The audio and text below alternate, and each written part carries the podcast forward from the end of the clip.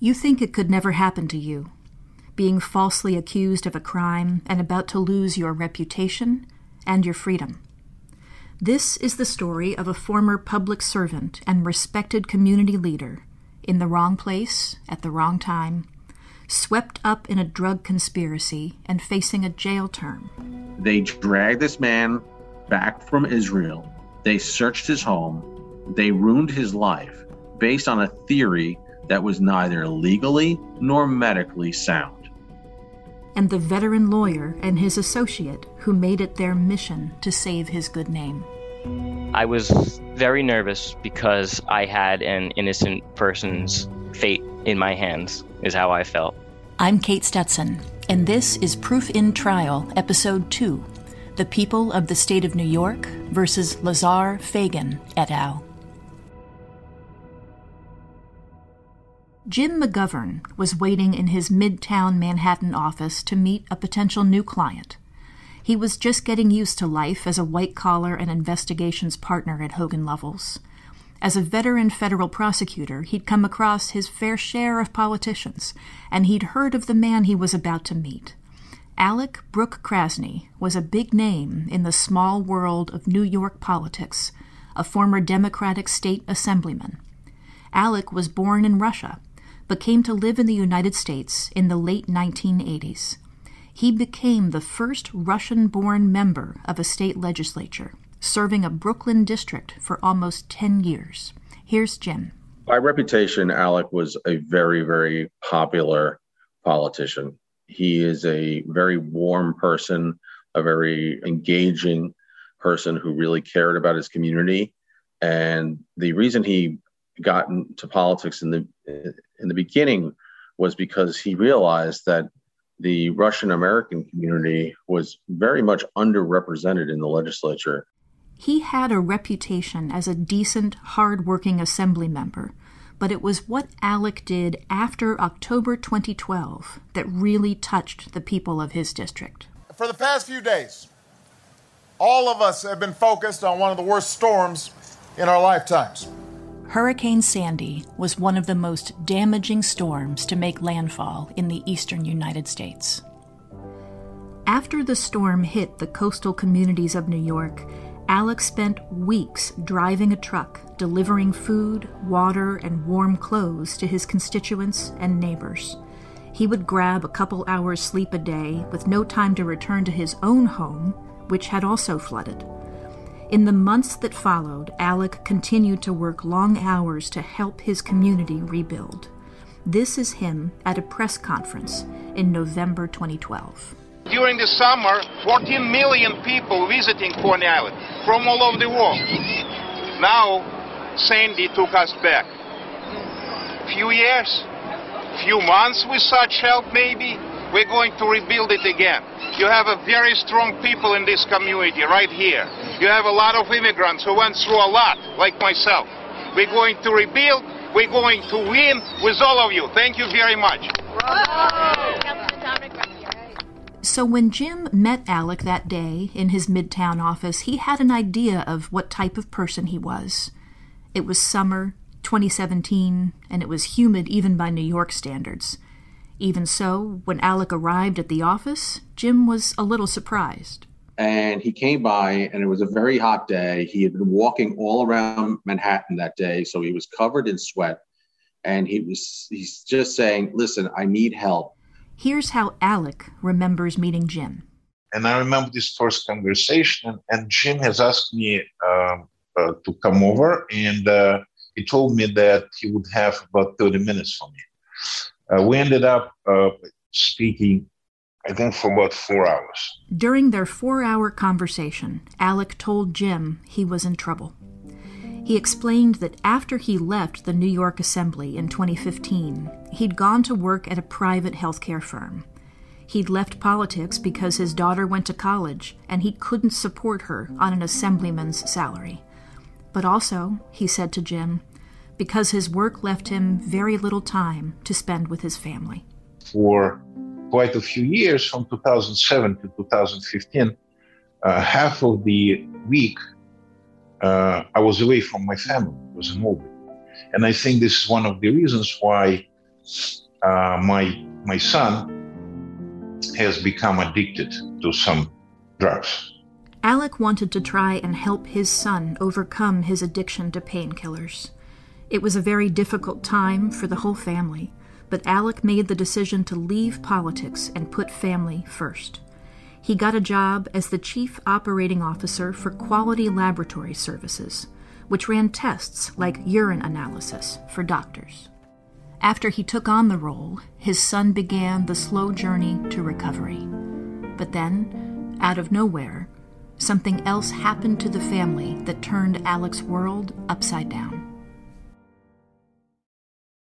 Before we get into the details about that, there's someone else I want you to meet who knows this story inside and out. Jim's associate at Hogan Lovells, Jonathan Capola. Back in twenty seventeen, he was fresh out of Fordham Law School, and this was his very first case. Jonathan can give us a bit of background.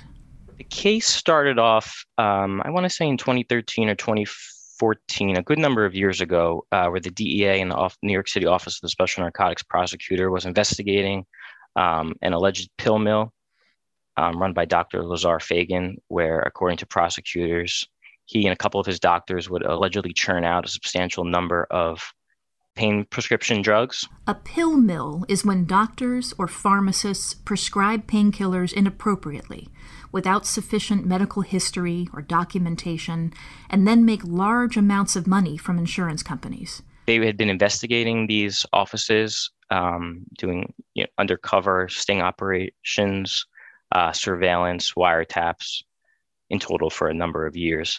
And at one point during their wiretaps, they happened to pick up Alec Brook-Krasny, who worked at a, a third-party urinalysis clinic. So he didn't even work at the medical offices at issue. He was just on a couple of the phone calls. They then heard him. They heard, you know, a former New York politician on a couple of their phone calls and probably thought they had a big case for themselves. Alec was unlucky enough to be swept up in this investigation, known as Operation Avalanche. He was simply in the wrong place at the wrong time and had no clue about the allegations. As he explained to Jim in the office that day, the first time he heard about them was in April twenty seventeen. He was on vacation at a wedding party in Jerusalem when he got a call from his rabbi back in New York to tell him that police officers were raiding his home. I was in Israel uh, with my family. We were at the wedding party of uh, our close relatives. And uh, I found out on the um, on the morning, there was a morning in Israel, that there are some kind of activities inside of my house. The police were looking for evidence that Alec was involved in the pill mill conspiracy, along with several doctors. From Israel, Alec found out he was being indicted and charged with multiple counts of healthcare fraud. The Office of the Special Narcotics Prosecutor gave a press conference announcing the indictments. In Jerusalem, Alec was getting calls from worried friends in New York. What was going on? Why were officers at his home? What were they hoping to find? And they went through all of his stuff at his house while he wasn't there. And you know what they found? Absolutely nothing. They found absolutely nothing incriminating in his home while they were having a press conference to publicly malign this man who had served so honorably for his community over the, the past ten years uh, and, and had no way to defend himself one way or the other. Alec was horrified by the allegations, but he wanted to do the right thing, so he flew back from Israel and voluntarily surrendered for questioning. He was innocent, and he was happy to cooperate. But in a highly unusual move, officers perp-walked him in handcuffs from the district attorney's office to the courthouse. And somehow, reporters turned up with camera crews to film it. Because I'm a former politician, because I'm a former assemblyman, because I'm the first Russian-speaking elected official in the United States, of course you can get uh, a lot of coverage. And the media loves public corruption charges almost as much as it loves mafia cases. And so what a great way to get your office on the front page of the newspaper by taking down a politician. At the end of their conversation on that hot summer day, Alec sat subdued in Jim's office. He'd been publicly humiliated at a press conference. He was facing criminal charges. His bank accounts had been frozen by prosecutors, and his current lawyers had a conflict of interest. But he'd had nothing to do with this drug conspiracy and was desperate to prove it and restore his good name. Would Jim help him? And I told him, look, I'm so disgusted by this case that I really think we should just look at it right now and see if there's a way that we can confront the case without having to go down the, the long road of a trial or any of those sorts of things. But what about money? Jim brushed Alec's concerns aside. He told me that uh, the truth is much more important than money. Jim also told Alec it just so happened that before his career as a federal prosecutor, he'd worked at the Office of the Special Narcotics Prosecutor.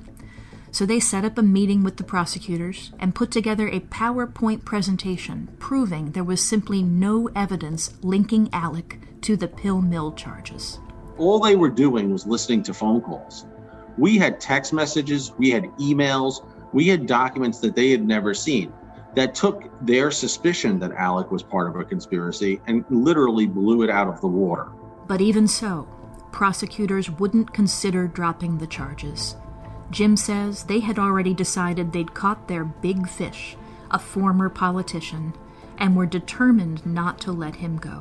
So they were not going to take their foot off the gas on Mister Brook-Krasny just because he came in and proved to them that he was innocent. They were going to go ahead and just move ahead with their case. And if he was innocent, well, wouldn't the system just figure that out? But would the system figure it out? Alec wasn't so sure. He told Jim this felt more and more like the kind of political hit job you'd expect in the Soviet Union, and not something that could happen in the United States. Jim, Alec, and Jonathan had no choice but to prepare for trial.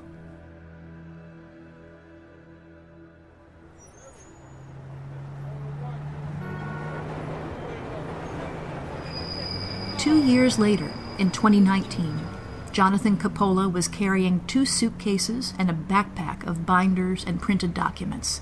He came out of the subway and walked to the main criminal court in downtown Manhattan. I was nervous. I was very nervous because I had an innocent person's fate in my hands, is how I felt. It's not every day you get to work on such a big case as a rookie lawyer, and Jonathan wanted to make sure he had every single piece of paper printed out to bring into court. My job was mainly to prepare evidence, prepare, make sure Jim knew every document, every exhibit that was relevant, and had it all on hand. Their client, Alec Brook-Krasny, was indicted along with twelve alleged co-conspirators in a case listed as The People of the State of New York versus Lazar Fagan et al., set to be heard in the court of Judge Maxwell Wiley. The heart of the prosecution's case? A belief that a criminal conspiracy existed among a group of doctors' offices in Brooklyn, where bogus painkiller prescriptions were being used to defraud Medicaid for millions. A so-called pill mill. Ten of the original thirteen people accused pled guilty in exchange for a reduced prison sentence. But Alec and his team wouldn't even think about taking a deal. And I'm so, so grateful to Jim that not at one moment he would consider me taking any guilty plea for something that I've never done. Never even, never even, never would even think to do. Alec was tried alongside the two other remaining defendants. Right off the bat, there was a problem for the Hogan Lovells team. One of the defendants flipped and testified against Alec. So Jim quickly showed that this prosecution witness was not reliable. The guy who was the subject of their case from its very inception, the office manager of one of the clinics, who was the very first wiretap application that they got approved, that person, after he was arrested and was in be- in jail on a million dollars bail, he announced to the government that he was more than happy to come in and cooperate. It also turned out that the cooperator, that office manager, lied over and over and over again to the Office of the Special Narcotics Prosecutor. He testified in the grand jury. We showed that he lied on three different occasions before he ever went into the grand jury, and then lied in the grand jury. Next, Jim told the jury that Alec had personal experience of the hard realities of drug addiction, as he explains.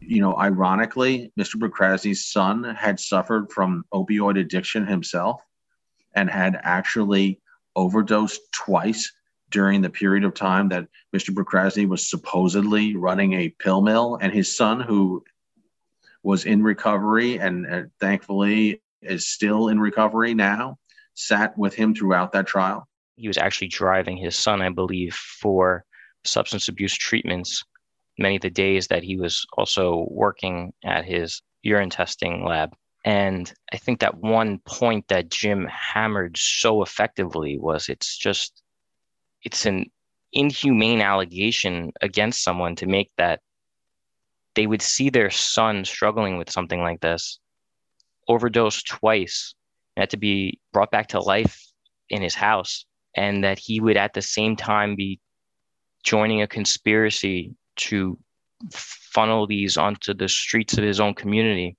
The defense team also had no trouble finding witnesses to testify to Alec's good character. He'd spent years as a public servant devoted to his constituents. His chief of staff took the stand. She recalled how hard Alec had worked in the awful days after Hurricane Sandy. Here's Jonathan. He has a reputation of lawfulness and honesty and good character, and so that was the main purpose. But we also wanted to see if we could tell that story of her knowing him personally and, and you know, the passion he had for his community. A story that told the truth and that could be corroborated with facts. Remember I told you about all those documents that Jonathan printed off to bring into court? I would say that during the trial, I probably had a better understanding of the facts than pretty much every witness who was involved, certainly more than the prosecutor. The prosecution alleged that Alec played a part in removing tests for alcohol at the clinic, making it easier for doctors to write phony prescriptions for painkillers for people who already had high levels of alcohol in their system. It simply wasn't true. And when the prosecution brought out medical records they said would implicate Alec Brook-Krasny, Jonathan was ready. The prosecutors thought they had this piece of information, and thankfully I, I, I had already prepared and reviewed and understood, you know, hundreds of medical records. And once they pulled out this piece of information, I knew the exact document that we needed to show that exactly what we were saying was true, and that their entire case and their understanding of the facts was just completely wrong. And, you know, we received many, many terabytes worth of data and discovery from the prosecutors. And to be able to pinpoint that exact document, to be able to pull it up in the critical moment, you know, the, like I, I feel like it just locked the jury in. This attention to detail helped Jim pick holes in the prosecution's case. Jonathan says Jim gave a master class in the courtroom, delivering a particularly powerful closing statement. So when we got to summation, the summation was the culmination of everything that we did at trial. But one thing that I think I was persuasive at was making the jury angry. They dragged this man back from Israel. They searched his home.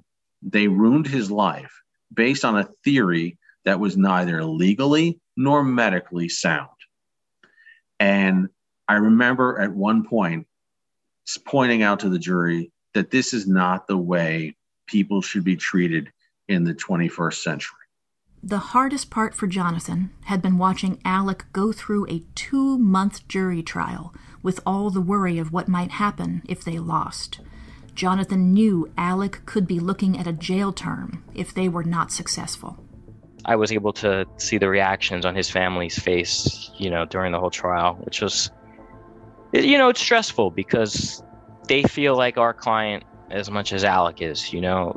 His kids are there wondering if their father is going to spend years or a decade in prison if something goes wrong. It was tough, you know, seeing the faces of his family at certain points in the trial. Was tough, you know, looking at him and seeing his stress at certain points.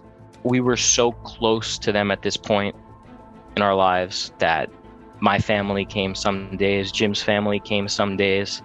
It was hard for all of them when the jury went out to deliberate their verdict, but Alec had remarkable faith in his legal team. When you're facing some very difficult situation, you're like, you have to do your best. You have to do your best. I knew that God helped me to find the best attorneys. After six long days of deliberation, the jury acquitted Alec Brook-Krasny of all felony counts, including health care fraud in the second degree and other fraud charges. They had won, although it wasn't until December twenty nineteen that the case ultimately ended, with every remaining charge against Mister Brook-Krasny dismissed. I got lucky. I, I, I don't know. My wife is saying that you probably did something good in your life if, if you got Jim McGovern as your attorney. Of course, Alec and the team were delighted, but now there was a different challenge. You know, it's it's one of those old adages: after a a person is able to prevail against the government, which is no easy task. And one thing that people in that situation have often stated when they're expressing their gratitude for the, the favorable verdict is, okay, great, I was just found not guilty. Where do I go to get my reputation back? And that was the biggest issue that Mister Brook-Krasny had to face. So after the case was fully dismissed and the record was sealed as a matter of law, Alec decided to uh, he was going to re-enter politics and uh, run for city council in Coney Island, which overlapped with a lot of the districts he previously represented in the assembly. And this is a a very courageous decision. And so for me, whether or not he wins or loses the election, the courage really comes from his decision to, to get back in the ring and fight. Ultimately, Alec didn't win the city council primary, but right now he's working on a charity project and he has some more business plans in the pipeline. He's grateful for the verdict, and despite everything he's been through, he is optimistic about the future. My English is not good enough to find the right words for what Jim has done during the the trial. And, uh, of course, his associate, Jonathan Capola, he's just an incredible human being. Every difficult situation that you're facing in your life makes you stronger. And uh, this situation made my family stronger. My son had become a different person. He's saving lives now. He's a counselor for for the people uh, with the cases of, of drug abuse, and, and he's helping them. He's saving their lives. I feel really, really proud of him. I see a person who some of the worst things in the world have happened to, and he's been able to overcome them, and now he's done everything to reclaim his place in the community. I, I couldn't be prouder for him. You can find more information about our premier trial team at hogan lovells dot com. I hope you'll join us for the next episode of Proof in Trial. Until next time, I'm Kate Stetson, and thank you for listening.